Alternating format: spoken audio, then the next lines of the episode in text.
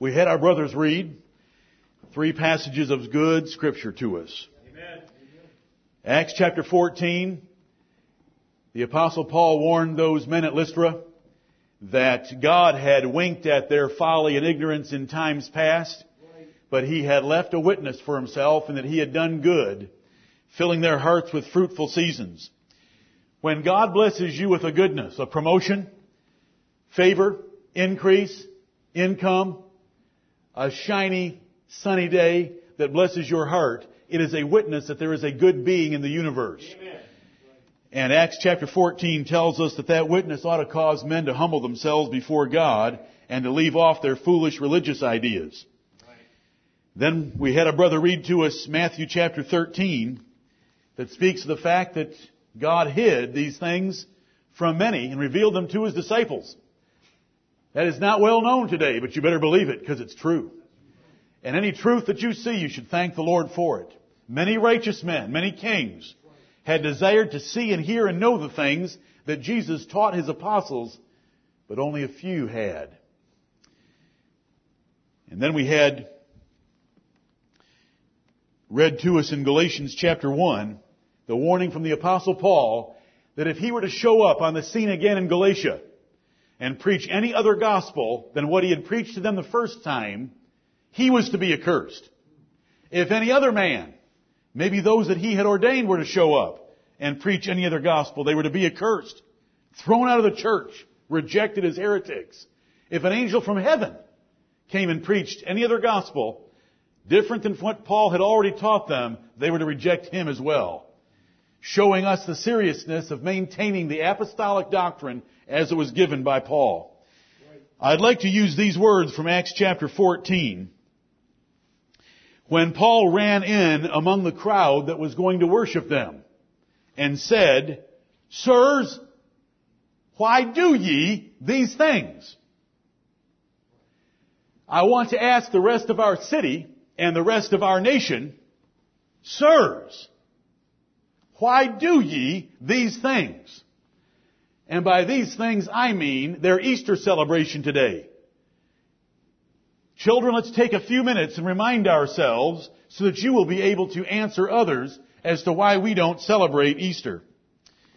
Turn in your Bibles to Matthew 28, which is the verse I began with a few minutes ago as I opened this service. All the ministers they claim the name of Jesus Christ, that claim to be Christians and Bible Christians in this country, Sirs, why do ye these things? Matthew chapter 28 and verse 20. Teaching them to observe all things whatsoever I have commanded you. All things mean that you had better not leave anything out. Whatsoever means you had better not add anything. It better be exactly what Jesus Christ taught his apostles. This is what the apostles carried to the Gentiles. All things whatsoever Jesus Christ had taught them. This little rule here in Matthew 28:20 is consistent through the whole Bible. God has said how He wants to be worshiped. He doesn't want us adding to it or taking away from it. He doesn't want us turning to the left hand or to the right hand. Come back to Deuteronomy chapter 5. Deuteronomy chapter 5 and let's see that this is a rule of worship under both testaments.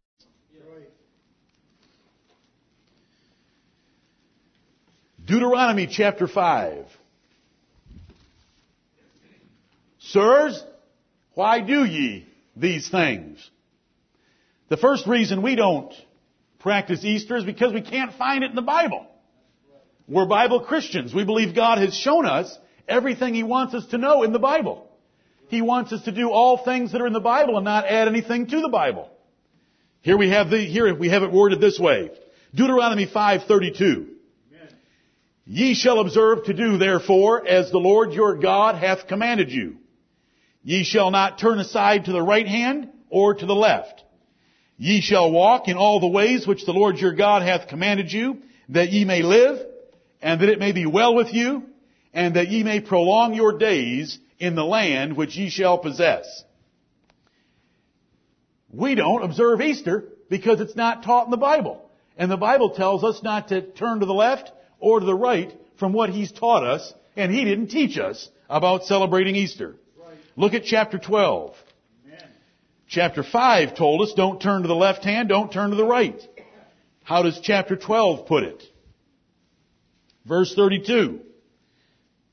What things soever I command you.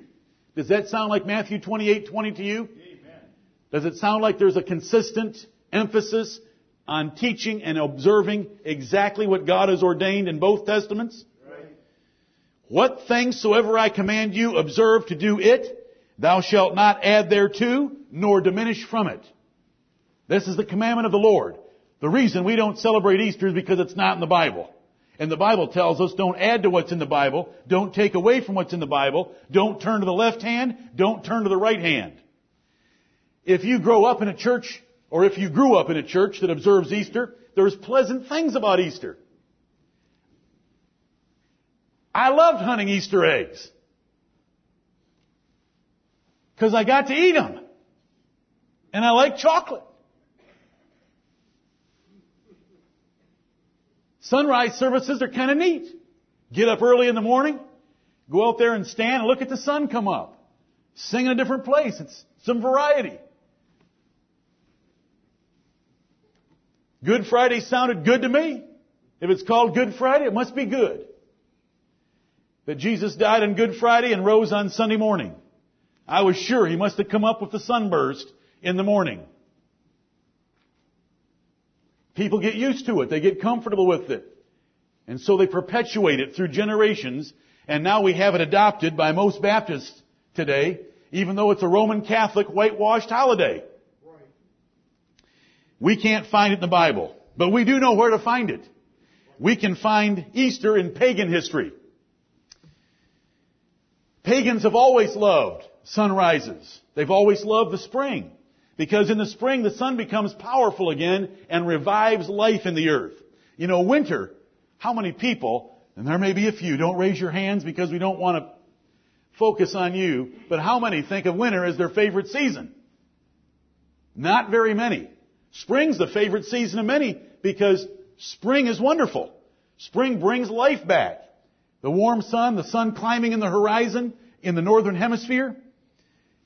Life mating, reproduction, growth, money, of fruitful seasons, planting, expectations of harvest, all of that flows from the sun changing its course, at least to our, that's how we view it, the sun changing, though it's the earth spinning on its 23 and one third degree angled axis. You know why a globe doesn't sit straight up and down, don't you?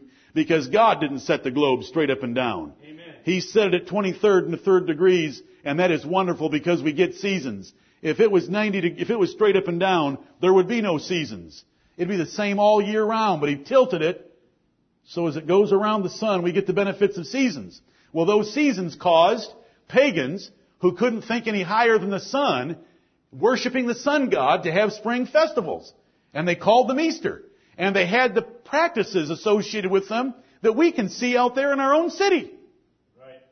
They would have sunrise services to worship that rising sun in the spring at the vernal equinox. The vernal equinox is around March 21st, and that's when the length of the day and the length of the night are the same. Now, when's the longest day of the year? Around the longest day? June 21st or so. Shortest day? December 21st. And so the sun is moving back and forth over the northern hemisphere, increasing the days, shrinking the days, and when they're equal, it's called the vernal equinox, or the autumnal equinox. They could measure that. That's not that hard to measure. Really, it's this easy. When's the shortest day? When's the longest day? Let's divide by two and find the middle, okay? They weren't that, they weren't all that complicated or sophisticated, but they could figure out that equinox, and so sure enough, there were pagan celebrations to worship the sun because it's coming back into strength and now the days are longer than the nights. We're in for some fruitful seasons for several months. We can find it in encyclopedias. If you go look up Easter in any encyclopedia, you pick. That way you can be fair. With the subject of Easter, you will find out that the day, the date, the name, and the practices associated with it come from paganism, not from the Bible. Is the word Easter in the Bible? once. It's used in Acts chapter 12 and verse 4, And we understand it there to be referring to the Passover, which in the English language and European languages does call Passover Easter. Because of the timing of the event. If you go read Acts chapter 12 and verses 3 and 4 very carefully, you will find out that Herod was waiting for the days of unleavened bread to pass, and another name in the Bible for the feast of unleavened bread is Passover. So you know what's being discussed there. Second reason that we don't worry about Acts chapter 12 is, who was the one that was worried about it? Herod. Herod was a pagan king. We're not going to establish our New Testament doctrine by a pagan king. It was Herod that was worried about it. Third, who was celebrating the days? The Jews, not the Christians. So for all those reasons, the one occurrence in Acts 12 has no meaning to us at all, other than that it refers to Passover, which we don't celebrate. Right. But if you look up in an encyclopedia, you will find out where Easter came from. So we have to ask, Sirs, why do ye these things? If it's not in the Bible, and it is found in paganism, why are they all doing it? The name gives it away as evil. The Oxford English Dictionary says about Easter, the name is derived from Eostre, the name of a goddess whose festival was celebrated at the vernal equinox. Her name shows that she was originally the dawn goddess. I didn't say any of this. I'm just reading it to you. This is where the word came from. You know, we all understand where Christ's Mass came from. Christmas is a, is a word formed by the combination of two other words. Christ Mass. As Baptists, we don't observe the Mass. Amen. The Mass belongs to what religious order? Roman Catholicism. We're not Catholics. Amen. We don't have a Mass. We don't believe that a little cracker becomes God. We don't keep the Mass. We are repulsed by the Mass. The Mass is an abomination. Amen. And so is Christ's Mass on December 25th, a few days after the winter solstice. More sun worship. What was that day? Saturnalia, the worship of the sun in ancient Rome, long before Jesus Christ. But the Pope comes along and listen, if we wanted to turn this church into a megachurch, there's a very simple way to do it. All the things that people like to do, let them keep doing those things and give them Christian names. And so the Pope came along, found all the pagan practices, and gave them Christian names. There isn't one clue anywhere that Jesus would have been born in December. But there was this great big feast in Rome called Saturnalia. They needed to cover it somehow, so they called it the birth of Christ. The day was actually called the birth of the invincible sun to the Romans. So they turned it into the Son of God. Not a thing in the Bible about Jesus being born in December. The name of Easter gives it away as being pagan. That is amazing when it tells us so plainly, anybody can look it up and find it out for themselves where it came from. So what we've, we've done two things so far. It's not in the Bible, and God tells us to worship Him based on what's in the Bible. Don't add to it, don't take away from it, don't turn to the left, don't turn to the right. But sirs, you've added to the Word of God. And what you've added to the Word of God are pagan practices that are easily proven by anyone. The date gives it away as evil. You can't figure out the date unless you go to a calendar.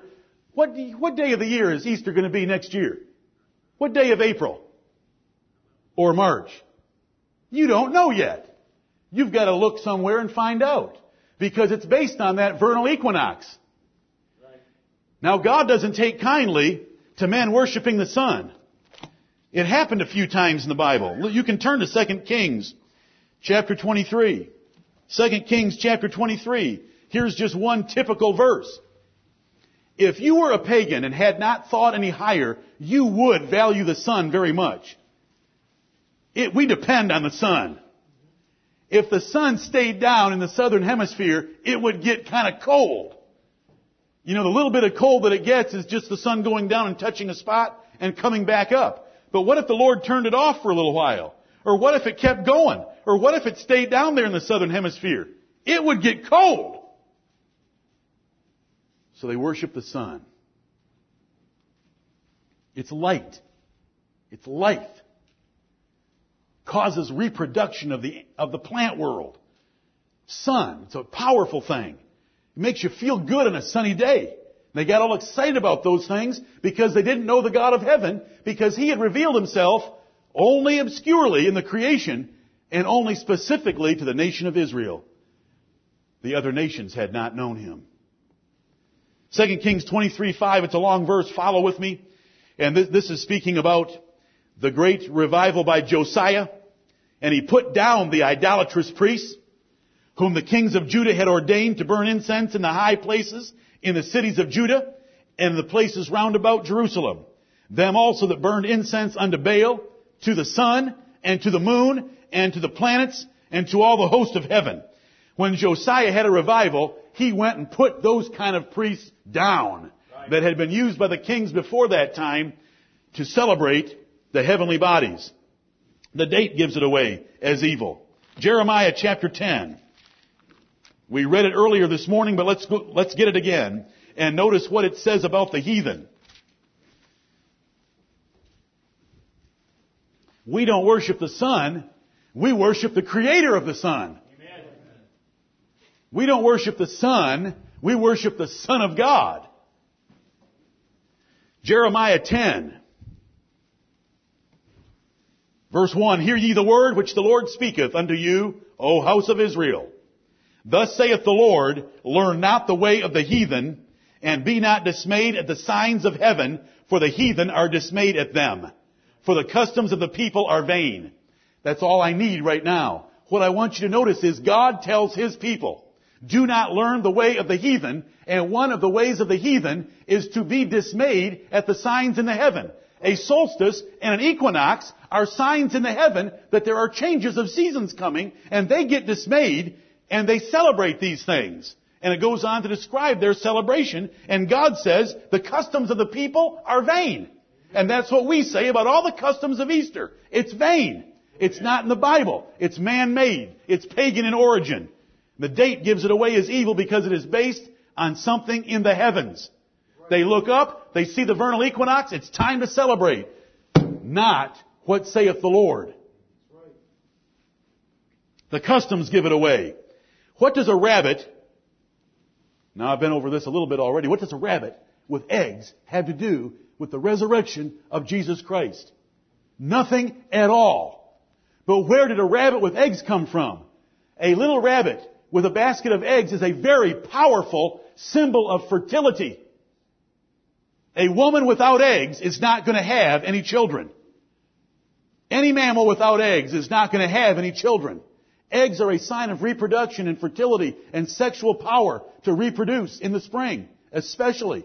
And a rabbit is known for reproducing very rapidly. It's well known. Everybody knows that. But here comes a rabbit with eggs. Rabbits don't lay eggs. Do they, Jonathan? No way. Mama rabbits have baby rabbits. They don't have eggs. But why do, why do they put those two things together? How long have they been together? A long time. And it is a picture of sexual fertility and the reproductive power in nature. And they associate that with the Lord Jesus Christ. Sirs, why do ye these things? Today they're having Easter egg hunts on church grounds in the name of good fun for the children. But the Lord doesn't want us learning any of the customs of the people. It said, learn not the ways of the heathen, for the customs of the people are vain. That's why we don't celebrate Easter. Rabbits don't lay eggs. You can say that when somebody asks you. And rabbits with a basket of eggs don't have anything to do with the religion of the Lord Jesus Christ. The Bible tells us don't add to or take away from. We can't do it. We won't do it. We're going to hold fast to what the Bible's taught us. Amen.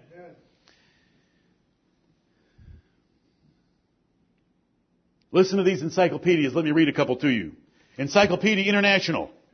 Many of the customs associated with Easter are derived from various spring fertility rites of the pagan religions which Christianity supplanted. Not our Christianity. Because our Christianity wouldn't have allowed them to keep those pagan rites. But when Roman Catholics came along, they let the people keep their customs and just gave them some sort of a Christian name or Christian significance so they could keep on doing the things they'd always done. But when the Bible comes along, it makes men change their lives. Amen. The Bible tells us about the Thessalonians in 1 Thessalonians chapter 1 and verse 10. They turned from idols to serve the living God. Amen. Acts chapter 19 tells us that when Paul preached in Ephesus, they brought, the, they brought their magic books and burned them before all men, and the value was 50,000 pieces of silver.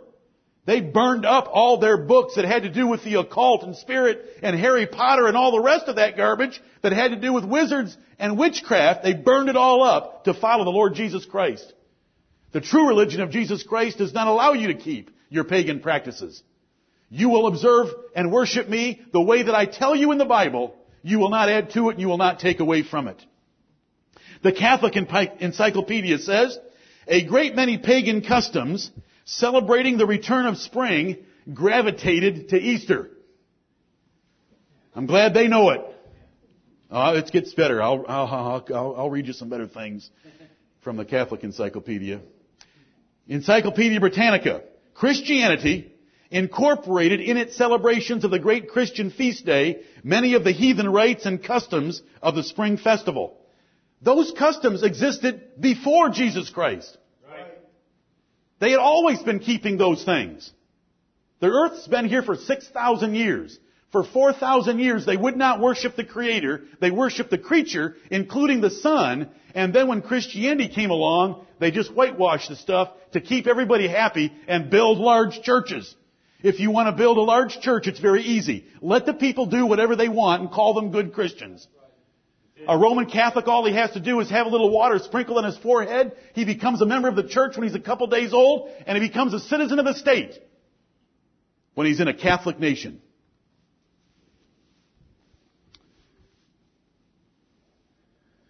Christianity isn't like that. Amen.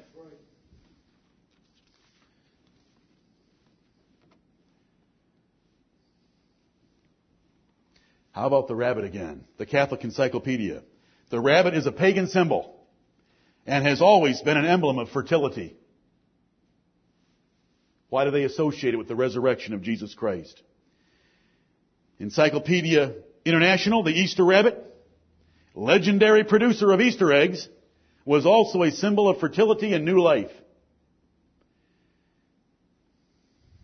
The egg, according to Britannica, encyclopedia, the egg as a symbol of fertility and of renewal of life goes back to the ancient Egyptians and Persians, who had also the custom of coloring and eating eggs during their spring festival.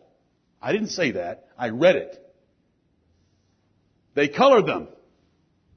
Persians and Egyptians. Those are two nations that God did not give His truth to. He gave it to the nation of Israel. Right. Sunrise services. You know, when you see men in suits that drove decent cars to a sunrise service, you think it must be okay because it looks so civilized and acceptable. But if you strip away the cars and you strip away the clothes and put them in a loincloth, all of a sudden it looks a little more accurate. Then you see natives in loincloths staring at the east, watching the sun come up as they chant to it. And so there were churches today that went out and stood on hillsides and sang hymns about Jesus Christ to a rising sun. Where is that in the Bible? Jesus said, teach them to observe all things whatsoever I have commanded you. Don't add to it, don't take away from it, don't turn to the left or to the right. Do it the way I said, and it's not in the Bible. Amen. Sunrise services are wrong. Because it's not in the Bible and we're told to keep whatever's in the Bible. We can't add to the Word of God. But look at Ezekiel chapter 8 if you want to see a sunrise service and see what God has to say about it. Amen. Ezekiel chapter 8. Do you understand the power of Rome, Matthew 28 verse 20? Teaching them to observe all things whatsoever I have commanded you. If there is not a specific commandment for it, we don't make it up and add to it. And if there's a specific commandment for it, we do it that way and no other way. God doesn't have to say, no, don't do this, no, don't do that, no, don't do that either, to all the things that could possibly be done because that would take a book this big. He wrote one this big and he said, do it exactly as I said. That way you don't need all those don'ts. We don't need a verse that says, don't come to church naked. Because he says to adorn yourself in modest apparel. He doesn't need to say all the rest. He doesn't have to have a verse that says, don't worship Buddha. He says, worship me. And all, that's all it takes. We worship God only. And so it rules out all other options, all other alternatives. Look at Ezekiel 8. In Ezekiel 8, God takes his prophet Ezekiel and says, this nation is so wicked, I have to judge them. And he begins to show him, God begins to show Ezekiel abominations that they were committing. They had an image of jealousy in the first four verses. First six verses. Then he showed them the imagery of their abominable idols in the next four or five verses. Then he showed them that there were women weeping for Tammuz. And then he brings them to verse 15. The Lord does. Then said he unto me, Hast thou seen this, O son of man? Turn thee yet again, and thou shalt see greater abominations than these. And he brought me into the inner court of the Lord's house, and behold, at the door of the temple of the Lord, between the porch and the altar, were about five and twenty men with their backs toward the temple of the Lord, and their faces toward the east. And they worshiped the sun toward the east. These are God's people. May, may I call them Christians, though they were before Jesus Christ. Just for you to understand, these are God's people. This is God's church. They're at God's temple, and they're doing something in worship there. They have their backs toward the temple of the Lord because God made sure His temple was laid out so that when you walked through the door, you were facing west. They had their backs to the temple of the Lord and they were worshiping the sun in the east. When is the sun in the east? This is a difficult question. When is the sun in the east? In the morning at sunrise, it's in the east. And there they were worshiping the sun in the east with their backs to the temple of the Lord, and this is the culminating example in Ezekiel 8 of an abomination done by the nation of Israel, the Lord's people. And so today there are Christians, many of whom are the Lord's people, who are out there celebrating, worshiping the sun, though they're singing to Jesus. But see, God does not accept worship that uses custom practices, even if it's done to the Lord. Do you know that? I don't think you do. Do you see the sunrise service in Ezekiel 8? God calls it an abomination and a great abomination at that. And so he says, I will deal in my fury. Verse 18, mine eye shall not spare, neither will I have pity. You say, well, those people that are out there aren't worshiping the sun. Okay. I'll grant you that, that they may not be worshiping the sun. Come over to Deuteronomy chapter 12 again. Deuteronomy chapter 12. This is a principle that you should never forget. Children, Austin, our newest young member, don't, I don't want you to forget this. When somebody says, but when I go to a sunrise service, I'm not worshiping the sun, I'm doing it for Jesus. There's an answer for that in the Bible. Now we've already got the answer because Jesus said, only do those things that I have commanded you. Don't add to them, don't take away. And we know that sunrise services are not one of those things. Because there's no sunrise service in the Bible except this one, and God condemns it. But here's the answer. Deuteronomy 12, verse 29. When the Lord thy God shall cut off the nations from before thee, whither thou goest to possess them, and thou succeedest them, and dwellest in their land. Take heed to thyself that thou be not snared by following them. After that they be destroyed from before thee and that thou inquire not after their gods, saying, How did these nations serve their gods? Even so will I do likewise. Thou shalt not do so unto the Lord thy God. For every abomination to the Lord, which he hateth, have they done unto their gods. The key verses, the key words, are the first part of verse 31. Thou shalt not do so unto the Lord thy God. The principle there is Moses and God are not condemning worshiping an idol. They are condemning worshiping God with idolatrous customs. Amen. Thou shalt not do so unto the Lord thy God. It doesn't say thou shalt not do so unto Baal. It says thou shalt not do so unto the Lord thy God. Do not take the customs of false religion and use them in my worship. I don't want to be worshiped that way. Amen. Worship me the way I have told you. Thou shalt not do so unto me. It doesn't matter where your heart is. If you're using customs of pagan religion to worship God, it's unacceptable. That's right. Sirs, why do ye these things? We are going to be the pillar and ground of the truth. And we ought to say, so help us God. We will defend the truth of God's Word. And we are not going to celebrate Easter. Good Friday is a joke. Jesus gave one sign to his generation that he was the Son of God. Amen. The Pharisees came to Jesus and said, show us a sign. All he had done for three and a half years is perform miracles, one after another. They said, give us a sign. He said, an evil and an adulterous generation seeketh a sign. And there's going to be no sign given to you except the sign of Jonah. As Jonah was three days and three nights in the whale's belly, so the Son of Man is going to be three days and three nights in the belly of the earth. Three days and three nights. They call it Good Friday and Easter Sunday morning. One day and two nights. Jesus said, three days and three nights Amen. is the proof that I am the Son of God. They allow one day and two nights. You say, well, how about the parts of Friday and Sunday? Can't we count them too? Okay. Go ahead and count them, although they shouldn't be counted. Three days and two nights. How do you get three days and three nights between Good Friday and Easter Sunday morning? You cannot. It's a joke. And God made it simple enough that even us simple little people can understand that that holiday is not apostolic religion.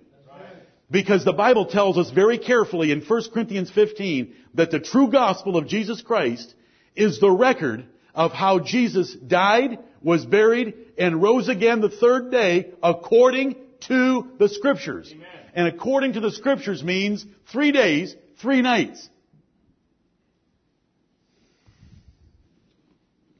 Good Friday's a joke.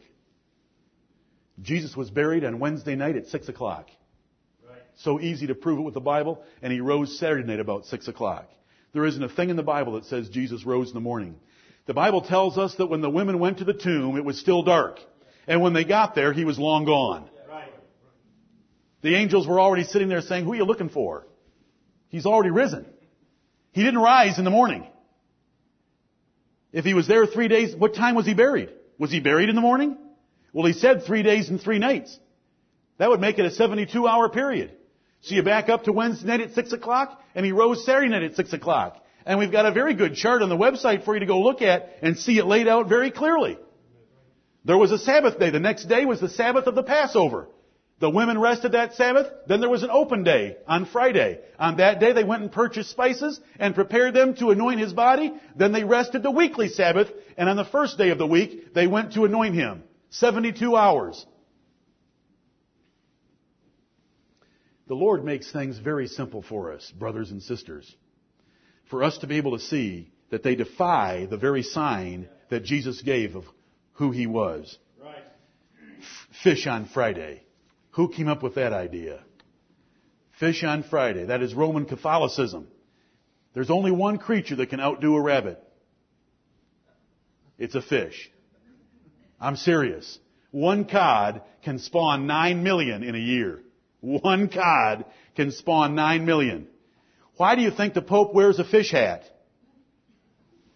Haven't you ever seen his hat? It's the open mouth of a fish. He's still worshiping Dagon like the rest of the Philistines on the edge of the Mediterranean Sea. Amen. Do you know what I'm talking about? That mitre that he puts on his head? Go look at it from the side. It's the open mouth of a fish. And they want to eat fish on Friday. What does the Bible say about forbidding meat on Friday for Catholics? It says it's a doctrine of the devil. 1 Timothy chapter 4 verses 1 through 3. For any religious system to say you can't eat meat is a doctrine of the devil. And we're going to join hands with them at Eastertide? No, we are not. Hot cross buns? Don't have time. Go look them up. Go look up hot cross buns if you think they were just invented 20 years ago by some bakery in town. Those little cakes originated a long time before Jesus Christ because God condemned in Jeremiah chapter 44 the women of Israel baking cakes to the Queen of Heaven. Oh, another goddess involved. You got it. Don't forget it. All the, all the customs associated with that day come from paganism. See, there's no verse in the Bible that says, if you really want to celebrate my resurrection, make hot cross buns and eat them after church. No verse like that in the Bible at all. So much could be said about Roman Catholicism, but we'll just pass by it because we're out of time. How do we, how do we remember the resurrection of Jesus Christ according to the Bible? Does Jesus Christ want us to remember that He rose from the dead? Amen. Two ways. Two ways. Amen. We preach the gospel that tells the details of it. Right. That He rose from the dead, He tore the bars away, there was an earthquake that opened the tombs in the cemeteries around Jerusalem, and the saints came up and wandered into the city and said, hello! The power of Jesus Christ's resurrection brought the dead out of their graves in the cemeteries around Jerusalem. And for 40 days he showed himself alive by many infallible proofs. This is all in the Bible. He ate and drank. He said, Thomas, you don't believe that it's really me? Stick your finger in the holes in my hands. Stick your hand into my side. The Bible tells us all these things. We preach it. We read it. We love it. We believe it. We sing about it. Those are the things God told us we can do, we should do, we must do, and so we do them. That's one way we, we remember the resurrection. You know, when you tell somebody that I don't believe in Easter, I don't celebrate Easter, our church doesn't celebrate Easter, they say, well, do you believe that Jesus rose again?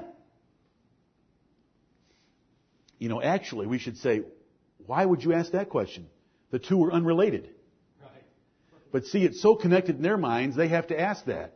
But you can answer, of course we celebrate and remember and love the resurrection of Jesus Christ because it's taught in the New Testament. But we can't find anything about Easter there.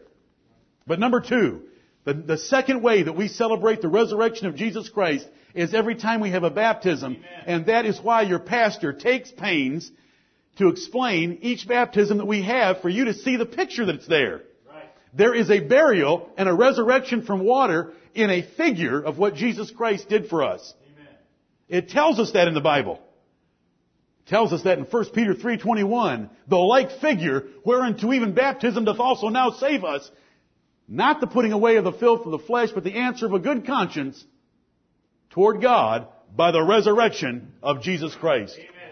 Baptism is a figure of the resurrection of Jesus Christ, and that is how we observe it. We are doing all things that Jesus Christ taught his apostles, who in turn taught it to us. Right. We don't leave those things out. You know, the Catholics and all the churches that came from them don't even baptize right. They're not doing anything about the resurrection. Except pagan practices. They've taken away from the Word of God by leaving immersion and sprinkling babies. They've added to the Word of God by adding sunrise services and Easter eggs.